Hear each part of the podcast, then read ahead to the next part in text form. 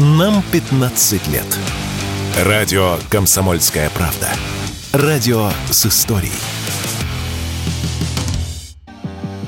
В 2023 году спрос на тонометры в России вырос почти на 30%. Об этом сообщили в аналитической компании RNC Pharma. Онлайн-продажи медицинского прибора для измерения давления выросли более чем в два раза – до 2 миллионов 200 тысяч штук. Покупатели потратили на них почти 3 миллиарда рублей. В РНС Фарма рассказали, что стоимость одного гаджета составляет около полутора-двух с половиной тысяч рублей. Однако есть и более дешевые варианты. И это одна из причин увеличения продаж. Приборы стали доступнее, рассказала радио «Комсомольская правда» эксперт фармацевтического рынка, директор по развитию компании РНС Фарма Николай Беспалов. Если тонометры таких компаний, как AMD или Амрон, стоят в рознице порядка двух 3 тысяч рублей, ну, в зависимости от модели, то небрендированные аналоги стоят там, от 500 до 800, может быть, до 1000 рублей максимум. Но вот этот факт появления подобных, подобного предложения, он спровоцировал достаточно серьезный рост со стороны отдельных потребителей, ну, потому что они имеют возможность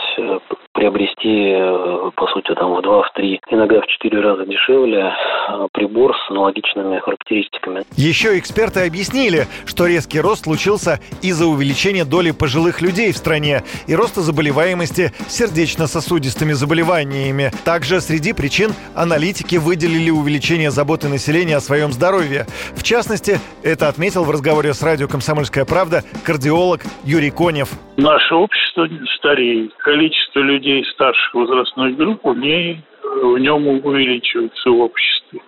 А увеличивается, если количество старших возрастных групп, то и количество людей с э, повышенным артериальным давлением тоже растет, потому что, несмотря на все медицинские ухищрения в мире, во всем мире количество людей с повышенным артериальным давлением увеличивается. Наличие тонометра в семье позволяет контролировать не только само артериальное давление, но и оценить правильность и эффективность назначенной терапии. В списке лидеров по продажам тонометров аналитики назвали Северный Кавказ и Дальний Восток, где продажи выросли в среднем на 7%.